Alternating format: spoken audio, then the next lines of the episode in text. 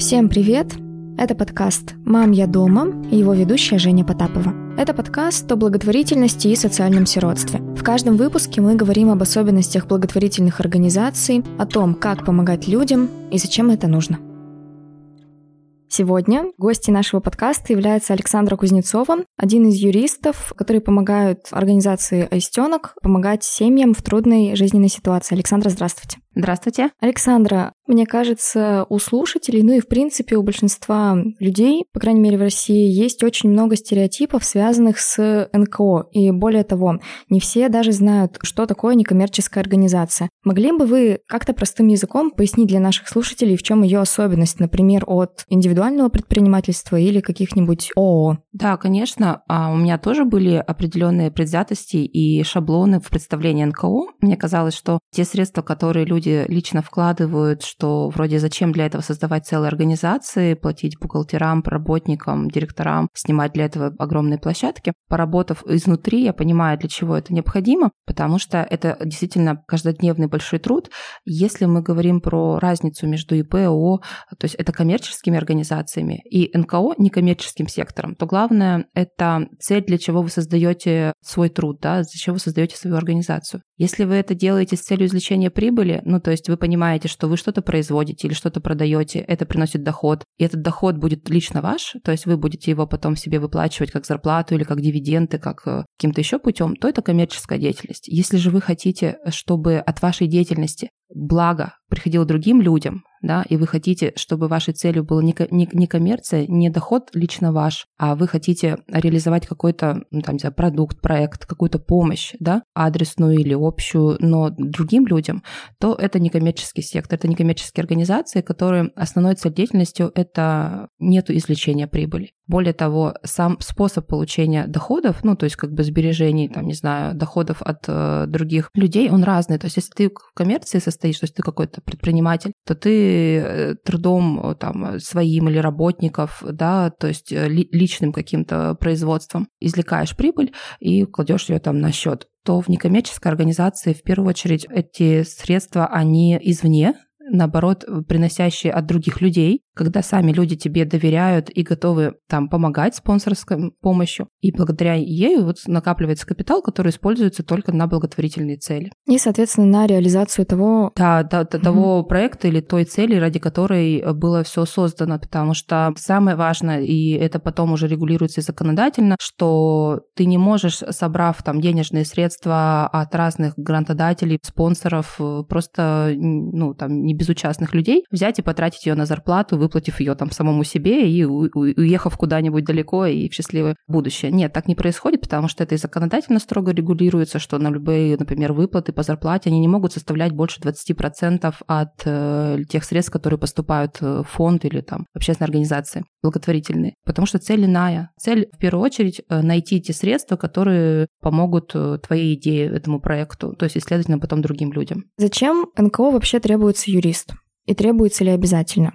В моем представлении требуется в первую очередь бухгалтер, и, ну, то есть понятно, что должен быть директор и то лицо, которое зажглось, которое захотело создать э, какой-то проект, хотело поучаствовать в определенном виде деятельности, там, не знаю, помощи бездомным животным или помощи людям, помощи детям или помощи пожилым. Ну, то есть ты определяешь, что ты хочешь этим заниматься и вот помогать э, определенной, там, не знаю, в определенной сфере, потому что всем сразу помочь нельзя, да, ну, то есть у человека есть какой-то план, кому бы он хотел оказывать свою помощь, это сам такой вот идейное лицо, директор, вот, учредитель и бухгалтер. Это те лица, которые потом все-таки мы в юридическом поле существуем, нужно сдавать определенную отчетность, нужно оформляться юридически в налоговой как организация, поэтому нужен бухгалтер. Необходим ли юрист? Нет, нет, потому что все зависит от того, если ваш бухгалтер справляется и все отлично, то зачем, собственно, да, еще иметь юри- юристов в штате? То есть юрист в Истенке, он понадобился не с самого начала создания Истенка, а с того момента, когда были и открывались кризисные отделения для женщин, пострадавших от домашнего насилия или сложной жизненной ситуации, все поняли, что этим женщинам нужна не только помощь психолога, но и нужно юридическое сопровождение, потому что они оказались в сложной жизненной ситуации из-за какой-то, например, там, преступления или правонарушения, которые тоже нужно расследовать. И плюс им для будущего необходимо помочь с материальной стороной, пособиями, алиментами и так далее, а это уже юридические вопросы. То есть правильно подать документы, сделать это так вовремя, чтобы быстрее получить, да, куда идти. И это юридические знания. И просто вот в определенной сфере, вот именно этой общественной организации понадобился юрист, потому что он уже ну, непосредственно работает в полях, скажем так. Угу. То есть если мы говорим о благотворительности, то в первую очередь организации, которые связаны, вот, например, как Аистенок с профилактикой социального сиротства, они, безусловно, в юристе все-таки требуются.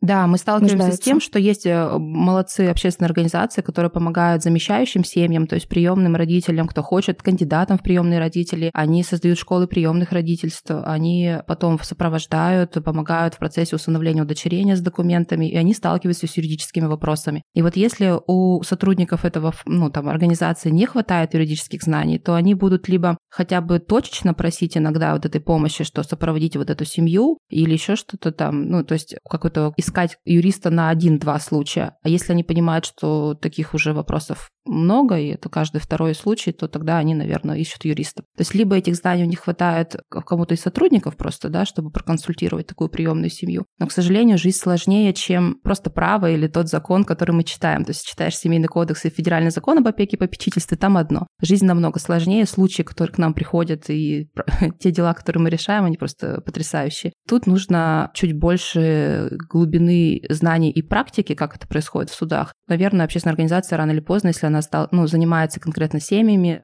ну, там, сложная жизненная ситуация, наверное, они столкнутся с необходимостью юриста, юридических знаний. Как вы вообще начали сотрудничать с Истенком? Я познакомилась с Ларисой Владимировной Лазаревой в 2013 году, когда стала стажироваться. Я пришла в коллегию адвокатов, я закончила Уральский государственный юридический университет. Потом я стажировалась, чтобы стать адвокатом, мне нужно было простажироваться год. Я обратилась в коллегию адвокатов, и где меня с удовольствием приняли. И коллегия адвокатов уже сотрудничала с Истенком. Был адвокат, который сопровождал и помогал юридически Истенку, но количество дел и обращений было очень велико действительно каждые два дня поступают новые какие-то хотя бы звонки, что помогите оформить, помогите написать заявление в различные организации, ну там органы там судебные. И адвокат уже был, но как бы количество дел было очень большое, поэтому он, нужна была помощь, и я подключилась. То есть еще на стадии стажировки, а когда уже через год э, я сдала на статус адвоката, я уже истен, ну то есть за год я настолько mm-hmm. познакомилась с истенком, с сотрудниками, вот глубоко прониклась их деятельностью,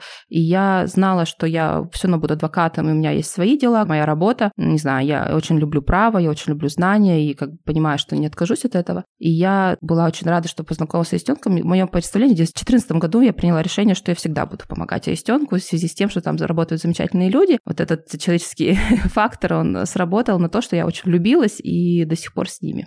То есть Фактически можно сказать, вот э, вы упомянули, что практически каждый день были обращения, то есть это не какой-то точечный, допустим, кейс, что раз в месяц позвонили, попросили помочь. Да, вот это важное понимание, почему нужна помощь некоммерческому сектору всегда, особенно сейчас и в будущем тем более. То есть количество обращений не спадает, оно будет только расти, потому что количество обращений связано с социальной жизнью, с уровнем доходов, которые есть из семьи. Количество обращений в связи с обстановкой меняется, потому что новые темы возникают у людей. Они звонят с вопросами, а как нам получить теперь вот эти выплаты, а что мне сделать, чтобы кредитные каникулы оформились. Сама жизнь не становится настолько проще и легче и легко устраиваемой, чтобы не нужна была помощь некоммерческого сектора. То сейчас растет количество обращений, меняются темы, с какими люди обращаются. Поэтому, чтобы этот сектор жил, нужно понимание в обществе необходимости этого, да, и поддержка этого сектора, потому что все-таки некоммерческая организация, она даже в силу своей работы не может как бы извлекать прибыль или заниматься предпринимательской деятельностью, да, может быть, может там кто-то бы и хотел, да, устроить маленький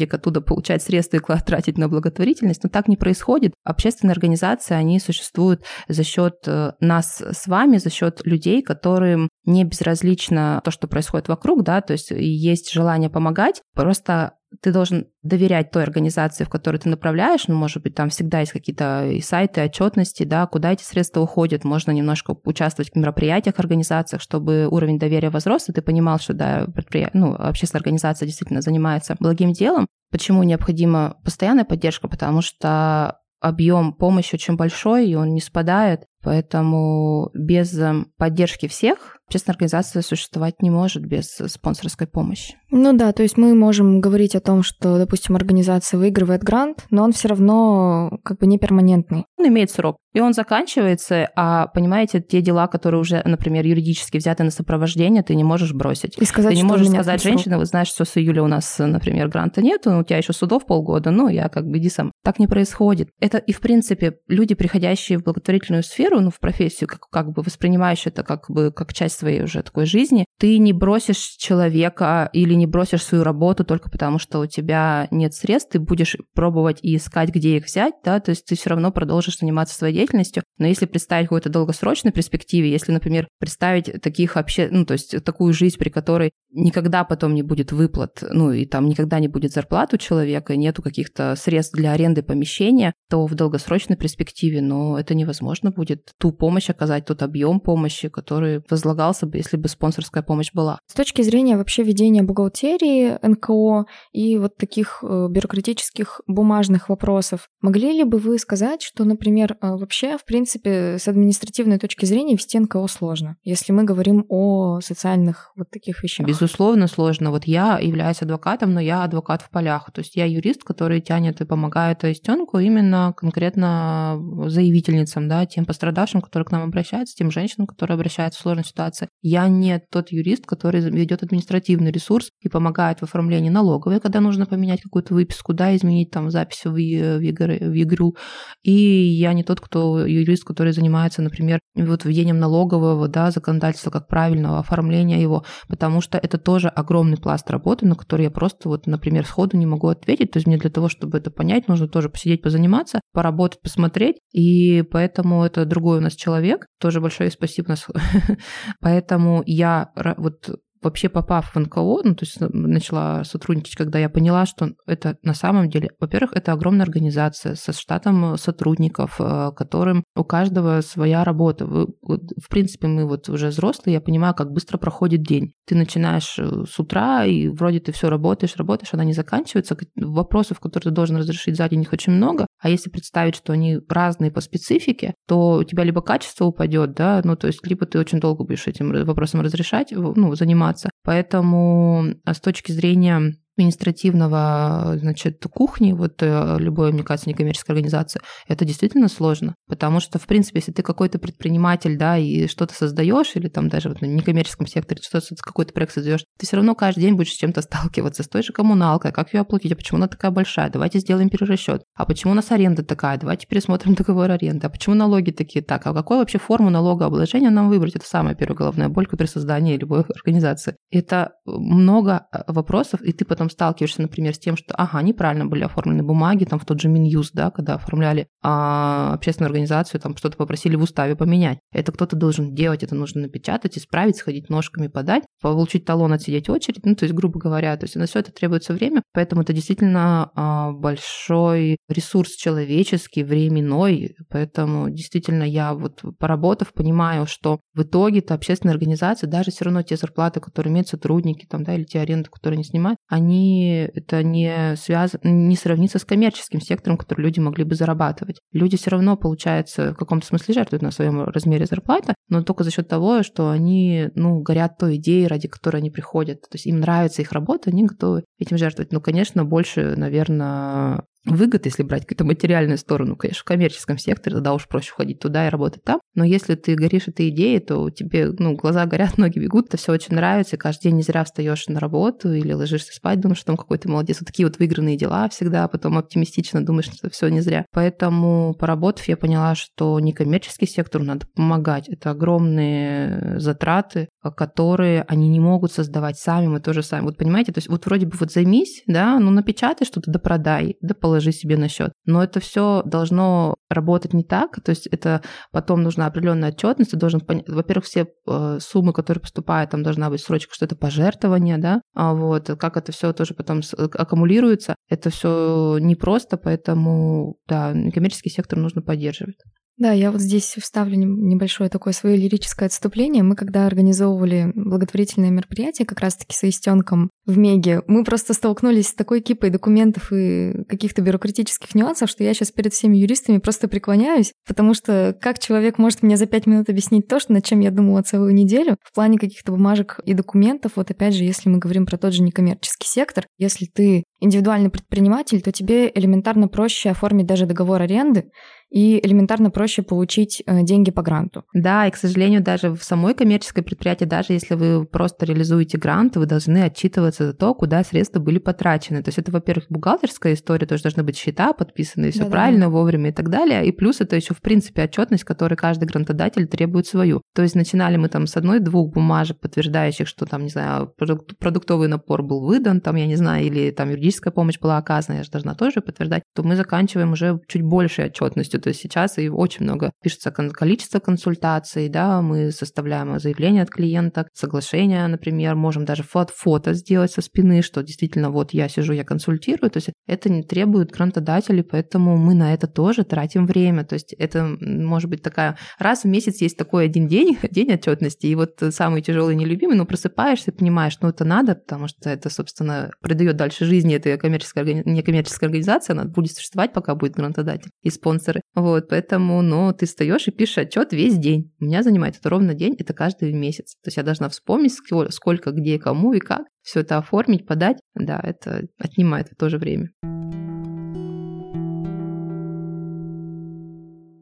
Александра, расскажите, пожалуйста, вот вы говорили, что каждый день так или иначе, там, или раз в два дня обращения поступают. Есть ли какая-то статистика, на какие темы обращений больше всего? Если брать больше всего обращений, они касаются материальной стороны вопросов, то есть получения пособий, алиментов, то есть то, на что можно и существовать, и ну, кормить своих детей, кормить себя, снимать квартиру. То есть это вот алименты, пособия, наверное, не меньше, но чуть поменьше, да, обращений там, может быть, раз в неделю, раз там в 3-4 дня, это обращение, связанное с насилием. То есть раз в неделю точно есть какая-то ситуация, при которой звонит э, женщина, которая пострадала от домашнего насилия, и ей либо необходимо кризисное жилье для проживания, либо хотя бы консультация, то есть она уже съехала в безопасное место, и ей необходимо понимание, что ей делать дальше. Это раз в неделю точно бывает, даже, ну, то есть два раза в неделю такие обращения. Если мы говорим в таком случае о домашнем насилии, то вот каков алгоритм действия адвоката в данном случае?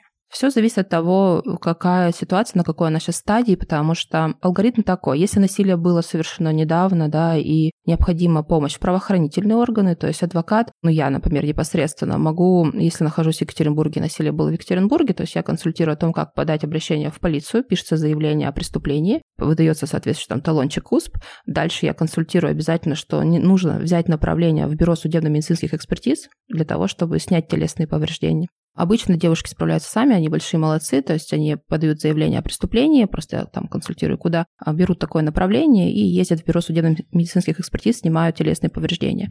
А дальше мы ждем результаты этой судебной экспертизы через три недели, там, ориентировочно, да, и будем понимать, какой там степень тяжести вреда здоровью. И от этого уже тоже есть понимание, какая же будет квалификация, ну, квалификация содеянного, какая будет статья, и от этого мы уже либо составляем документы в суд сразу о привлечении виновника там по определенным делам, либо вот ждем тоже и ходим очень много отказов, возбуждений таких дел в связи с истечением сроков там, давности привлечения, ну, в плане того, что давности сроков рассмотрения, расследования. Ну, то есть срок проверки всего 30 дней. Срок прошел 30 дней, тебе отказывают возбуждение дела, все, сроки вышли. Поэтому мы всегда после этого пишем жалобы в прокуратуру либо в суд на отмену этих постановлений. Это прямо лично уже ты приходишь к участковому полномоченному, к сотрудникам полиции, где просишь э, и выясняешь вопросы, почему дело закрыто, как сделать так, чтобы оно снова снова возобновилась проверка, ищешь и материалы самого этого отказного материала, то есть ты идешь в архив и поднимаешь, а где же эта экспертиза, давайте с нее хотя бы почитаем, и все эти материалы делать. То есть на первой стадии обычно достаточно консультации ну, пострадавших, где мы просим просто дойти до полиции, подать соответствующее заявление и снять телесные повреждения в бюро. В последующем уже я подключаюсь лично в плане там ножками хожу в правоохранительные органы, подаю жалобы и прошу отменить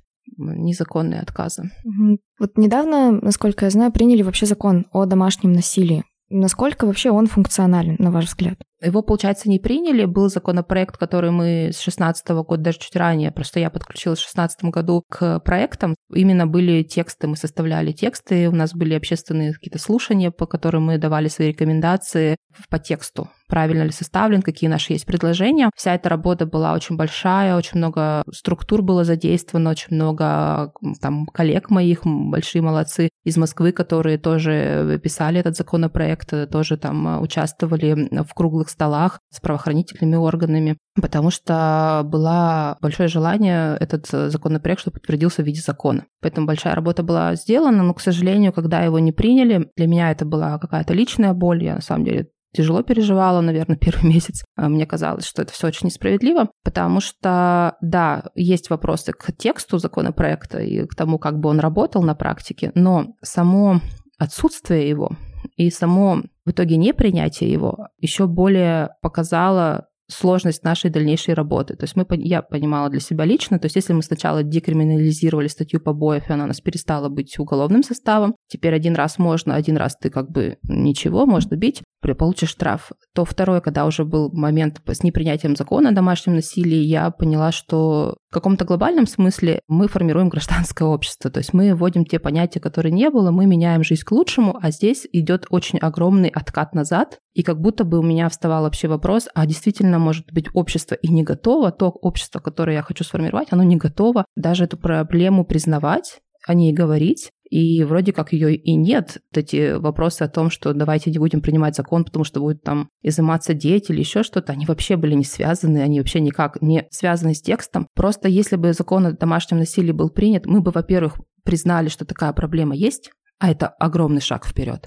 Во-вторых, мы бы меняли представление о мифах об этом. Ну, что, знаете, я сталкиваюсь до сих пор, это было и в судах, и в правоохранительных органах, что ты сама виновата, ничего страшного в этом нет, ты потерпевшая, значит, ты так довела, и как бы вот это все, и какие-то сексистские истории о том, что, ну, как бы солидарность мужская чувствуется до сих пор, это ведь меняется не законом, это, ну, то есть и законом, но оно меняется и как бы в обществе должно меняться. Это должно как бы не табуироваться, об этом надо рассказывать. И те вот моменты, когда, кстати, стали далее. Я тоже в 2013-2014 году, работая с темой, еще она не так сильно освещалась в прессе, а потом, когда был закон, ну, законопроект о домашнем насилии, это же темы и конкретные случаи стали показывать на средствах массовой информации. Это очень помогло. У людей, у людей открывались глаза, какие на самом деле страшные истории, то есть какие страшные события, когда женщина потом остается инвалидом после того, как ей неоднократно не помогали после ее обращения о домашнем насилии. Вся эта история, она, мне казалось, должна была логично закончиться законом о домашнем насилии. И когда он не был принят, для меня это была большая история про то, что а там ли я вообще работаю,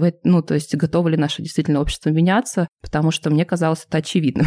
Этот законопроект необходим был вот для, вот для этих двух моментов, чтобы понятие само велось, чтобы мы уже перестали табуировать эту тему, признали, что такая проблема есть, а значит, мы бы ее начали решать. Появилась бы статистика, которая реальная статистика дела. Обязали бы, возложили бы считать эти количества дел. Мы бы реально уже понимали, сколько это. Это намного больше, чем та статистика, которая есть сейчас, которая очень большие вопросы. Ну и плюс в самом чисто технически законе о домашнем насилии были хорошие вопросы про защиту потерпевшей. То есть сейчас уголовный закон направлен на наказание человека совершившего, да, то есть его определенным образом там меру пресечения, потом меру наказания ему применяют, а потерпевшая это должна быть в безопасности, а потерпевшая должна жить дальше, ей нужно компенсировать тот ущерб, который был причинен. В законе о домашнем насилии были вопросы по то, что урегулируется ордер, значит, э, нельзя было подходить, например, к потерпевшей, да, на определенное количество расстояний. Очень часто до сих пор в консультациях меня спрашивают, а можно сделать так, чтобы он просто хотя бы не подходил? Ну, просто к дверям не стоял каждый день, там, не звонил домофон, не выключал свет, там, не делал какие-то еще гадости. Я говорю, вы знаете, вот нельзя. Вот когда сделает гадость, вы напишите заявление в полицию. А пока не сделал, нет, нельзя. У нас нет такого сейчас механизма, а в законе о домашнем насилии он был бы применен. Ну, мы бы хотя бы начали на практике просить его через суды применять. И плюс там был хороший вариант о том, что не сама жертва должна бежать из помещения жилого, в котором она проживает с детьми, искать средства на то, чтобы снять квартиру, а человек, который совершал насилие, оставался бы в этой квартире. Было наоборот. То есть если ты совершил насилие, идет проверка, то ты должен покинуть это жилое помещение, а не женщина должна искать ресурсы ну или там жертва домашнего насилия. Кстати, не обязательно именно женщина, не обязательно жена или там сожительница. Это часто ну, вот обращение в отношении, просит помощь мамы мамы в отношении тех сыновей, которые выросли, и что делать, если у меня собственный сын, да, вот вырос, который я вырастила, да, совершает в отношении меня насилие. Случаев-то много, их немало, и три таких, да, вот вопроса. То есть о декриминализации статьи побоев, это первый такой звоночек был, потом непринятие закона о домашнем насилии. И теперь большая тоже моя боль в 2022 году – это то, что мы не можем подавать жалобы в ЕСПЧ, э, Европейский суд по правам человека, то есть мы вышли из Совета Европы. Эта информация для меня на самом деле была, ну, просто самой, наверное, как э, с точки зрения профессиональной работы, я понимала, какие огромные негативные последствия это будет для всех, на самом деле, наших граждан. Ты при этом, как я понимаю, с течением времени за счет этого воистенок еще больше обращений стало на эту тему. Обращений, да. Обращений много, сами истории, с которыми приходят. То есть очень много возросло сексуализированного насилия и э, много вопросов самих преступлениях, которые совершаются. То есть они по степени тяжести как будто бы увеличились. То есть то, что, то, что описывают сейчас пострадавшие, это ну, серьезное уже преступление. И в отношении несовершеннолетних в этом году у меня было больше всего... Ну, как-то вот я тоже по, по своей маленькой такой статистике своей работы, у меня было много пострадавших несовершеннолетних там, где именно истязания, то есть это три и более состава, то есть доказанных эпизодов насилия в отношении своего ребенка три и более раз. А если мы, например, говорим не только о насилии, но и вообще, например, о ситуации развода родителей, Связано ли это как-то тоже с юридической деятельностью адвоката, если мы говорим про ресурсный центр? Например, мы говорим о э, дележе имущества. Нужен ли в данном случае в ресурсном центре адвокат, чтобы как-то эти вопросы тоже урегулировать? Обращаются ли с такими запросами? Обычно, да, когда идет бракоразводный процесс, обращаются со всем. То есть начинает с самого первого этапа вообще, как в принципе развестись, куда нужно подать, что делать с детьми, с кем они должны остаться жить. У людей полное непонимание. Э, всем очень много сейчас представлений о том, что они обязаны сходить в суд и закрепить почему-то это, где лучше жить ребенку, на много вопросов, и, конечно, сходится к тому, что что же делать с имуществом, да, как его делить, и сейчас то же самое актуально, это ипотечные квартиры, как делить ипотечную квартиру, которая в залоге у банка, а там еще с использованием средств от капитала, действительно, что делать, вот доли определены, что дальше-то мы как будем жить. И этот вопрос задается, но вот в рамках общественной организации мы, конечно, помогаем, раз у нас помощь а, с детьми, ну, то есть мы в первую очередь пишем документы и даже ходим в суды, это связанные с алиментами, с разводом, и, ну, в плане расторжения брака и определением места жительства детей, а определением графика общения с детьми. Это да, мы включаемся. А раздел имущества – это все-таки имущественный спор, там достаточно консультаций. Если уже там необходимо действительно сопровождение, то мы рекомендуем другим, других юристов нанимать, потому что эти процессы долгие, и они скорее не про ребенка, они уже про имущественные какие-то вопросы между сторонами. Хотя есть иски, которые мы подаем, это иски обычно о выселении. Это те случаи, когда женщина-то в своей квартире, из своей квартиры убежала, да, купленной до брака, и человек просто не выезжает. И тогда мы его с регистрации просим снять и выселить, это делается через суд, вот это я помогаю. То есть это зависит от э, самой конкретной случая. Но вот тоже, если брать статистику, каких дела, дел много, сейчас вообще мне кажется, не только в общественных, ну, то есть не только в Истенке, а в целом как-то по стране стало вот много дел об определении места проживания детей и об определении графика общения с ним. Очень много. Мне кажется, каждая вторая пара, которая разводит, то есть одна, ну, то есть каждый второй или третий случай решает это почему-то в суде. Угу, то есть они вот стремятся к какой-то прям формализации очень да, четкой. Да, это большая проблема, и я как раз тот адвокат, который отговаривает до последнего и пытается...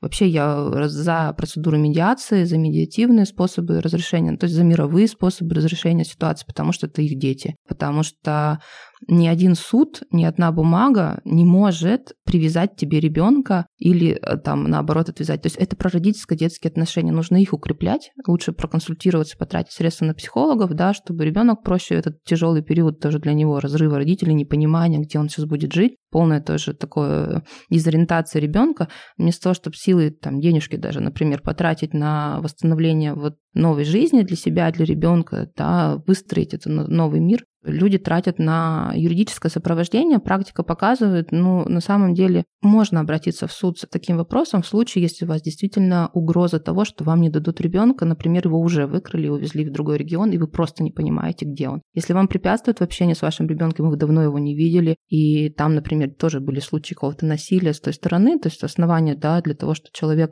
может э, ну, неадекватно там методы воспитания какие-то использовать, тогда да, тогда только суд, тогда скорее надо получать решение, забирать ребенка э, через пристав, да, и правоохранительные органы. А если такого нет, и вы понимаете, что вы остаетесь в одном городе, не знаю, на одной территории, вы знаете, где садик, вы знаете, где школа, вы знаете, где ребенка забрать и видеться, то поскорее нам нужно... Вот хорошо у нас была создана процедура медиации, наверное, начинать с нее для того, чтобы просто... В которой, кстати, можно разрешить все вопросы. И имущественные по разделу, потому что они очень часто завязаны, потому что ребенок выбирает не родителя, а, например, ту комнату, в которой он привык, и мы должны это учитывать, ту школу, в которой он ходит. То есть нюансов очень много, и, конечно, я людям всегда рекомендую, попробуйте без суда. Иначе мы фактически приближаемся вот к ситуации как раз-таки социального сиротства, вот профилактикой чего и занимается Аистенок. Если мы говорим еще об этой стороне вопроса, организация занимается в том числе и профилактикой отказа от детей. Подскажите вот именно как юрист, есть ли какие-то юридические последствия, например, для человека, который решил написать отказ от ребенка? Да, конечно, он должен понимать, что это станет основанием для того, чтобы ребенок был передан в подопечную семью, какая-то форма устройства должна быть определена, потому что на органы опеки лежит обязанность определить форму устройства такому ребенку, то есть он попадет сначала там в дом малютки, ну сначала там медицинское учреждение на один месяц, потом в дом малютки, потом ему будет определена приемная семья, опекуны, а в дальнейшем вот такой отказ от э, воспитания и согласия на удочерение, это в одном документе обычно пишется, ляжет основанием для того, чтобы этого ребенка могли удочерить или усыновить в последующем. Поэтому, да, конечно, последствия этого имеется. Такое заявление об отказе от воспитания ребенка нужно понимать, что его можно отозвать.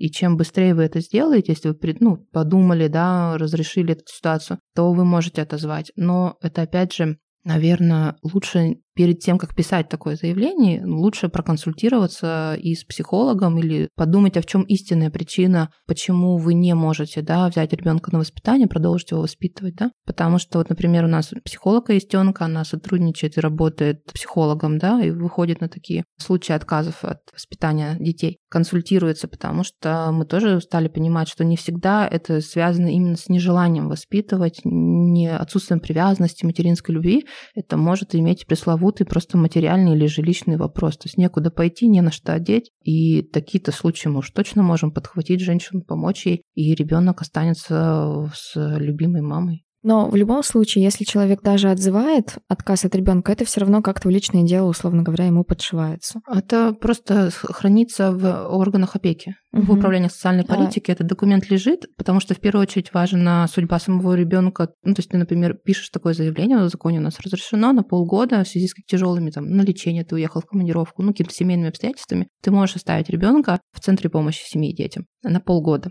Потом ты можешь прийти, хоть через месяц, хоть через 4, хоть через 6, и написать, что хочу обратно забрать. Все, у меня ситуация разрешилась. Но практика показывает тоже, в зависимости от случая конкретного, органы опеки потом могут не отдать. И написать о том, что сейчас мы тогда вообще ставим основания для ограничения вас в правах, и вы можете возвратить ребенка, но давайте через суд, чтобы суд проверил, а все ли у вас стало так правда хорошо, что у вас с квартирой, что у вас с зарплатами, да, и так далее. И этот вопрос о передаче ребенка обратно, он будет разрешаться в судебном порядке. Как бы вроде механизм-то есть, оставить на время, улучшить, да, например, там, ну, действительно, там, не знаю, особенно чаще всего это лечение связано, когда действительно некому оставить, нет там второго родителя, родители твои, там, бабушки, дедушки не подключаются, тебе просто негде оставить ребенка. Вот, но в каких-то случаях э, все-таки опека тогда может ставить вопросы и не передавать ребенка обратно, это надо будет разрешать более сложно.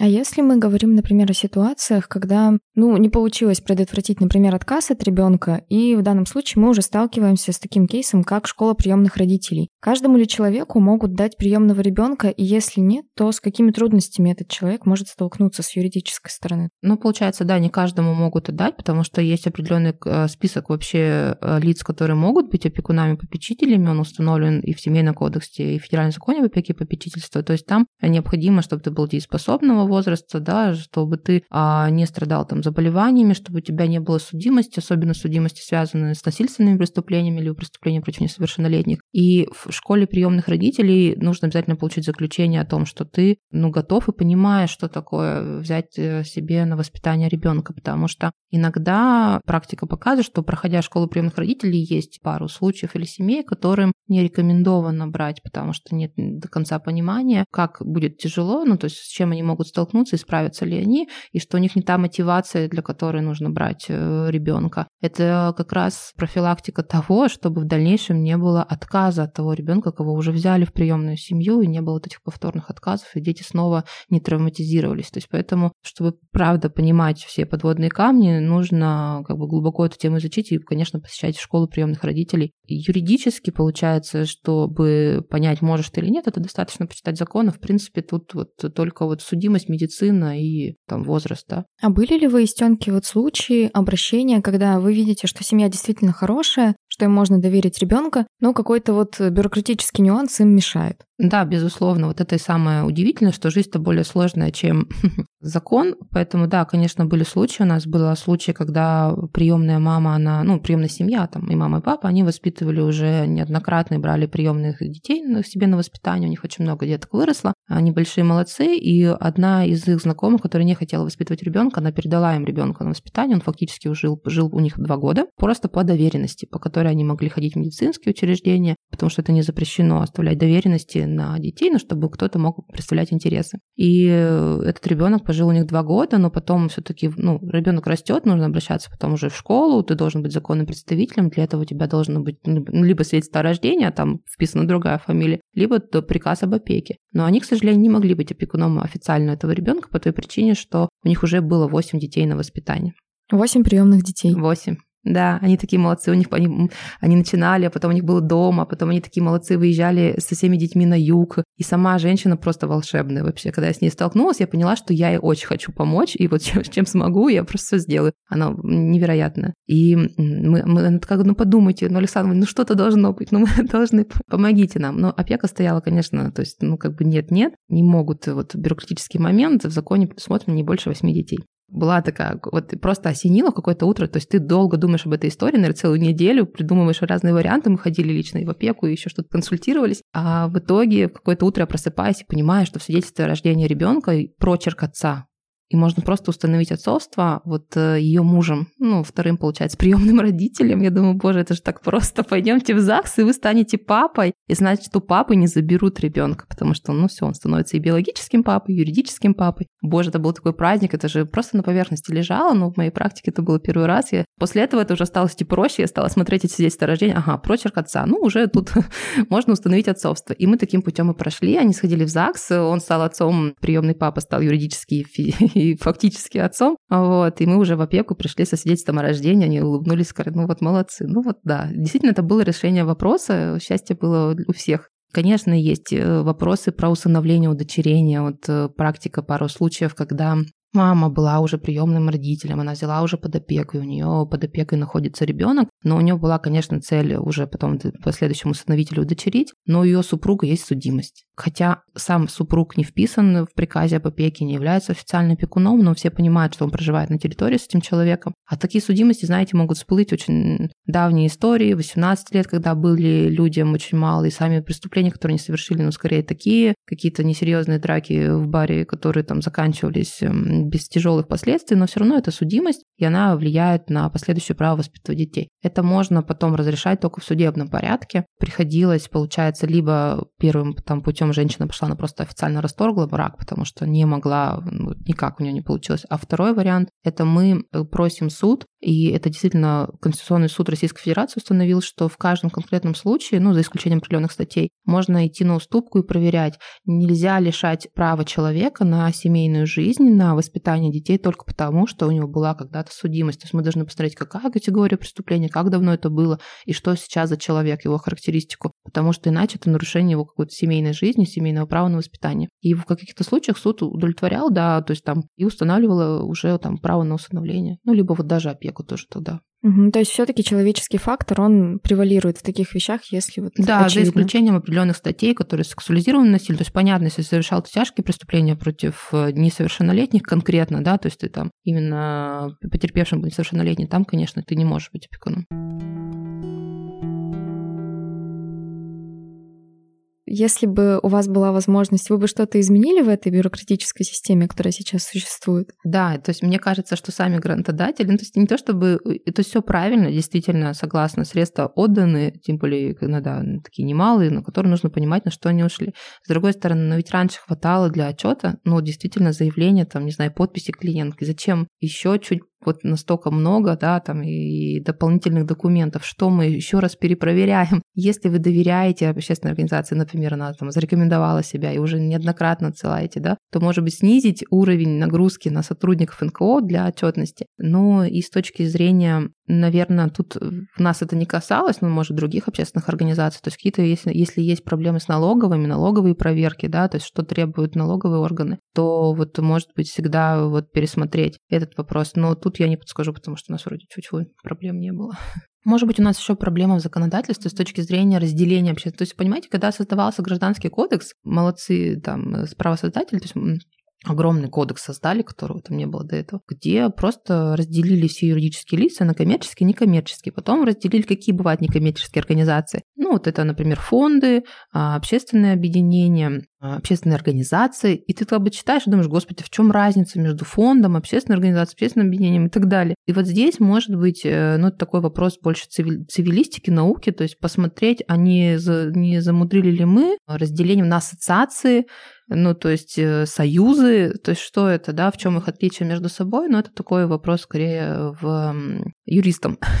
Я правильно поняла, что, допустим, мама с ребенком, условно говоря, пришли на социальный склад, они являются подопечными аистенка, и им получается, чтобы вам как-то отчитаться, их нужно сфотографировать, как они получают даже какую-то помощь. Все верно. Вы представляете, это вообще святые женщины, работающие на социальном складе в Екатеринбурге, потому что я там тоже побывала. То есть я провела прием на Московской, вообще люблю туда приходить. Вообще, чтобы, говорю, вот понимать всю эту кухню, нужно дойти один раз ножками, посмотреть глазками и понять, о боже, ну то есть я бы вот такой объем работы не сработала. Во-первых, то есть туда приносят вещи в этот момент. То есть есть люди, которые приносят туда мешки, их надо разобрать, рассортировать, ага, хорошее, качественное, некачественное, куда мы это отдаем, выбрасываем, что мы с этим делаем. Хорошие вещи в магазин, другие там еще. На социальном складе остаются по возрастам, по размерам обуви. Это все сортируется, стирается, сушится. Это делают вот э, одни и те же люди. При этом тут же приходят женщины, которым нужно выдать э, соответствующие там продукты, и они при этом еще смотрят там вещи. У них тут дети бегают. Вот я тогда занималась, я говорю, так, давай мне свою, значит, год и восемь, я с ней поиграю, потому что она просто не дает выбирать, она просит, мама, мама, дай мне там на ручки. Я такая, о, хорошо, значит, я твоего ребенка займу. А сотрудники должны в это время выдать нужной женщине пакет, да, то есть она должна написать ведомости, подписаться, что она его получила,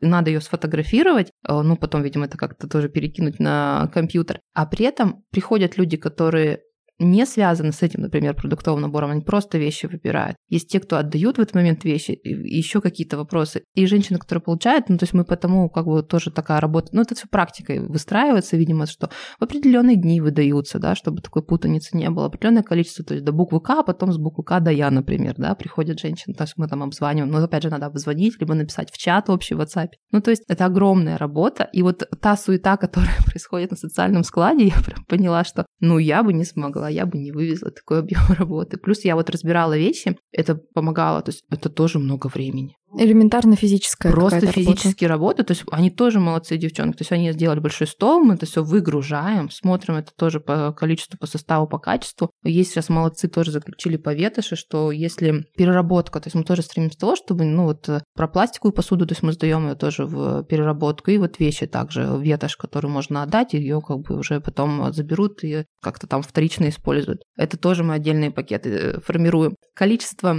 помощи, которую люди оказывают, ну, то есть пока я сортирую, тебе еще три пакета тут принесут. Ты, ты дальше продолжаешь. Это в каком-то смысле она такая, ну, без продыху, без отдыха. То есть ты действительно вот весь день этим занимаешься. Вот, то есть такая строгая отчетность, она во многом чем мотивирована? Скорее всего, тут речь идет о может быть, низком уровне доверия среди населения каким-то некоммерческим организациям? Как вам кажется вообще? Люди доверяют, вот, э, когда они видят, допустим, ну, хорошо, аистенок, он на слуху. А если мы вообще говорим, ну, вот простому обывателю, без каких-либо негативных коннотаций этого слова, о различных некоммерческих штуках, как вы думаете, будет он им как-то верить сразу? Я думаю, да, это тот же миф, который... То есть это мое тоже представление о некоммерческом секторе, которое было. Мне казалось, что вроде бы я там перечисляю каждый месяц денежку Вот возьмите и передайте ее там семье Ивановых, там Петровых, Сидоров или потратьте на какое-то мероприятие. То есть вроде в чем сложность собрать денежку и передать ее нуждающимся людям. Но на самом деле это не так просто, потому что Просто даже если ты начнешь представлять, как ты это сделаешь, там обзвонишь, да, составишь списки, как ты будешь смотреть, а что с этой семьей происходит, а тебе в это время приходит уже другая семья. Когда ты точно начнешь это выстраивать, ты поймешь, что это очень много времени. И это разные по типу иногда помощь. Вот действительно есть работницы, которые у нас такие душевные, вот на социальном складе. Спасибо им огромное. То есть они помнят эти семьи, они помнят, когда она приходила с одним ребенком. Вот сейчас у нее уже второй, она помнит ее историю, она помнит, где она работала, где был ее муж, а что случилось в их семье. И для меня это просто человек, который пришел получать вещь, например, там, или отдать. Если она до меня не доходила с юридической помощью, я не знаю ее историю. А как раз работницы социального склада, например, они это знают. И чтобы работа-то и была такая качественная, да, скажем так, для этого нужно больше людей, нужно больше, чтобы людей подключалось. Поэтому это сложная история, да. Это невозможно так напрямую. Говорю, когда уже поработала, я поняла, куда уходит ресурс. В первую очередь, общественная организация, как и любые объединения, это люди. Это люди, которые должны каждый день приходить на работу, у них должна быть мотивация это делать, они должны делать это с любовью, они должны это делать, это помогает. Но если представим, например, что у них нет зарплаты, и им ни вечером нечем там забрать ребенка из садика и порадовать его чем-то, да, какой-то игрушкой или просто что-то даже купить, ну тогда они будут работать. То есть все равно мы должны тут баланс-то соблюдать что были тоже сотрудники НКО, и вообще все сотрудники социальной сферы, мы же понимаем, более самые выгораемые с точки зрения вот те отдавающие, отдающие профессии, такие самые потом, ну, там должны быть очень стрессоустойчивые люди, и вот, к сожалению, то есть мы тоже проводили определенные семинары по проф э, выгоранию, потому что оно есть в социальной сфере. Был ли у вас какой-то кейс, возможно, который как-то вообще, в принципе, повлиял на ваш профессиональный путь и наиболее как-то жестко вот именно в душе, возможно, отпечатался? Ну, у меня был случай, по которому я поняла, что я точно буду вести домашнее насилие, ну, то есть все равно тоже независимо от того, какой я буду еще сферой заниматься как адвокат. Это тот случай, когда у женщины было трое детей, она проживала часть времени в Истенке, потом уже снимала жилье. И муж, который бывший ее тиранил, там его ограничили в родительских правах, там были составы по побоям и по 119 угроза убийством была в итоге приговором суда вменена. Это все вот мы занимались. Вопрос был в том, что он ее продолжал преследовать раз, детей, которые у них трое детей, все мальчики, он продолжал угрожать в их присутствии и даже им. Она скрывалась в кризисных центрах. Он находил ее в кризисных центрах, вырывал нам двери, потом в другом кризисном центре вырывал дверь. Он туда с ножом зашел, и вот это происходит тогда, когда я ее сопровождаю. То есть она не рассказывает мне это потом, и я там, да, а это вот она при мне звонит, она вот спряталась у нас, да, и она мне говорит, он приехал, он с ножом, вот мы в углу. И это ты, значит, ты прям проживаешь этот в этот момент с ней, как бы где-то косвенно, да. Потом ты идешь в суды, доказываешь, что ну нельзя пока общаться папе с детьми, у дети там рисуют такие рисунки, при которых у них психика будет продолжать травмироваться, если они папу будут видеть. Давайте на время хотя бы дети ну, придут в себя. Она уезжает в другой регион. Помогла ситуация только в том, что она, ну, во-первых, мы там год все-таки ограничили, не виделись, и она, это после чего я ей сказала, тебе надо уезжать. Она уехала в другой регион и какое-то время тоже пожила там спокойно, смог... ей же нужен ресурс. То есть вообще ее ситуация, при которой она еще продолжала быть мамой, скажем так, да, воспитывая довольно маленьких, они все дошколята были, детей, где она брала такой волевой ресурс, она такая молодец. И вот это вот я поняла, что вот она вот не сломалась, да, то есть мы там помогли, она сама молодец. Но когда ты проживаешь вместе с ней, вот этот риск для жизни и здоровья, и вот какое-то ощущение безвыходности, что он везде найдет, да, и везде накажет, и никак мы не можем договориться с ним. Причем я тоже тот адвокат, который как-то я всегда за мировое. Действительно, дети растут, дети папу помнят, ну зачем, да, эту связь прерывать. Но это именно те случаи, когда вот исключение из правил, когда, ну, опасно, человек на той стороне агрессивен, и агрессивничает в принципе против всего, наверное, как бы женского населения, потому что он агрессировал на меня в процессах суда, он в коридорах на меня провоцировал на конфликты. Я выходила с, с приставами на улицу, они меня провожали, чтобы не было насилия в отношении меня. И я это прожила как бы косвенно, но вот это вот чувство неприятное, что вошедшее в мою жизнь, она в отношении меня не было никогда насилия. Я человек, который не страдал от домашнего насилия. Мне и то это как бы было, ну, такая негативная эмоция, которую мне пришлось пережить, да, вот это чувство неприятное. А она жила в этом. Поэтому я после этого поняла, насколько это большая работа по восстановлению потом жизни, да, обычной, нормальной жизни, чтобы у нее опять доверие к миру появилось у этой женщины, чтобы у нее самооценка была хорошая, чтобы у нее хватило ресурсов быть мамой, любить детей и отдавать им любовь. Это а на самом деле, ну, это огромная работа. Да, и начинаем мы вот с таких, что мы хотя бы и безопасность обеспечим, да, потом работу, потом по шагам, по шагам. Спасибо, что у нас вот тоже огромная помощь, это такая комплексная, что тут же психолог консультирует, тут же я помогаю как юрист. Это помогает, я надеюсь, вот, поэтому, когда ты потом уже видишь результат, это, если он положительный, это радует. Ну, то есть э, это, наоборот, стимулирует как-то вот работать дальше. Работать дальше. Ты вообще, когда эту кухню понял, то есть ты же не сухо относишься, что там, знаете, это как иногда тоже читаешь, там приговоры, ну просто из обвинительного заключения перепечатали, букву поменяли, фамилии поменяли, а что-то все то похоже, или ответы судов какие-то похожи. А ты же не, э, как бы если, вот не надо допускать такой рутины что человек это не буква, написанная на бумаге, или вообще это как бы, а это за ним какая-то история, за ним какие-то конкретные дети, да, которые наше будущее, да, за этим конкретная жизнь. И когда ты в это вникаешь, ты понимаешь, что, да и в принципе я же чуть-чуть как бы вот э, так пытаюсь всегда чуть шире смотреть, нам чуть дальше в будущее, что, но это становление другого общества, то есть мы должны выйти из круга насилия. Хватит уже бить своих детей, хватит уже, ну, проявлять к реально физическое насилие с надеждой на то, что они там как-то станут, там, не знаю, лучше, сговорчивее, еще что-то, они вырастут и продолжат делать то же самое. И вот уровень насилия, мне кажется, в принципе, уровень насилия высокий. То есть я-то занимаюсь только частью там домашнего насилия, но который, я думаю, что проецируется и на всякие другие уровни. Поэтому нет, эта тема очень такая, мне кажется, актуальная. Если мы говорим вообще, в принципе, про долю третьего сектора, условно говоря, например, в России, как бы вы охарактеризовали сейчас состояние вот этого сектора у нас? Я понимаю, что ему он в очень тяжелом сейчас положении. Я представляю, как этот год прошел, следующие года будут идти. То есть, скорее всего, упадет уровень финансирования и помощи НКО, а это значит, что им придется сокращать программы, на которые эти средства должны были быть потрачены. Это очень печально, очень грустно, потому что это НКО, который тянет у нас, например, медицинские моменты, да, то есть помощи детям с тяжелыми заболеваниями или помощи родителям, чтобы они могли жить при детях, пока те лечатся в больницах и так далее. То есть это такое на самом деле... НКО взяло на себя очень большой пласт работы, я тоже задавалась этим вопросом там, о том, что почему это делает НКО-то, а не государство, да, то есть мы вроде сотрудничаем с государством, ну как бы, подождите, а когда вы начнете не выделять на это средства, а сами из бюджета этим заниматься? И вот пока перспективы о том, что государство возьмет на себя эту функцию, учитывая, что сокращается бюджет как по культуре, по социальной сфере и так далее, по здравоохранению, то есть на другие цели тратится, следовательно, бюджет сокращается от государства, это не готово это финансировать больше. Это очень большие вопросы, да. И плюс НКО э, и люди, которые могли внести денежку, раз уровень доходов, я так думаю, упадет у населения, просто тоже не смогут донести там свои последние пять, ну как бы никто последнюю денежку не понесет, например, да. И следовательно, тяжелый сейчас будет переживать периоды третий сектор.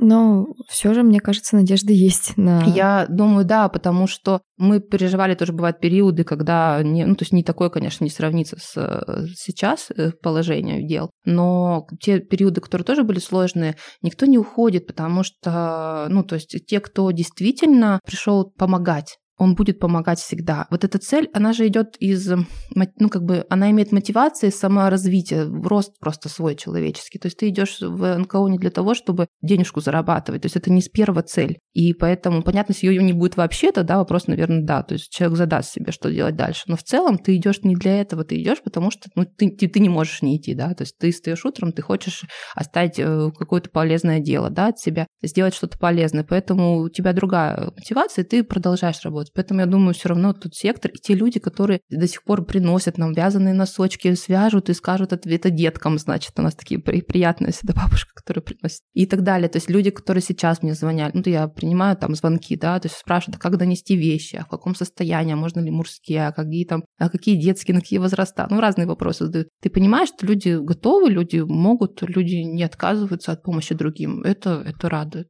Как бы вы определили слово благотворительность? Это помощь, чтобы начать жить дальше. Благотворительность – это про будущее. Это про то, что оно будет, и оно будет светлым, и его можно сделать э, таким. И про то, что ты помогаешь каждому конкретной истории, то есть каждому конкретному человеку, у него может измениться его жизнь. Мне кажется, мы сегодня такой очень глубокий выпуск, очень, с одной стороны, тяжелый, но очень важный записали. Александра, спасибо вам большое, что вы сегодня к нам пришли, потому что на самом деле мифов об НКО, их как бы, ну, меньше не становится. Вот с юридической точки зрения это просто очень неоценимый материал, Спасибо вам большое, Саша. Это вам большое спасибо за приглашение и за то, что я могу осветить свою работу и работу Аистенка, потому что, да, тоже надеюсь на то, что людям будет приятно это послушать, и, может, кто-то для тебя что-то откроет новое. Это безусловно. Участвуйте в помощи НКО. Спасибо.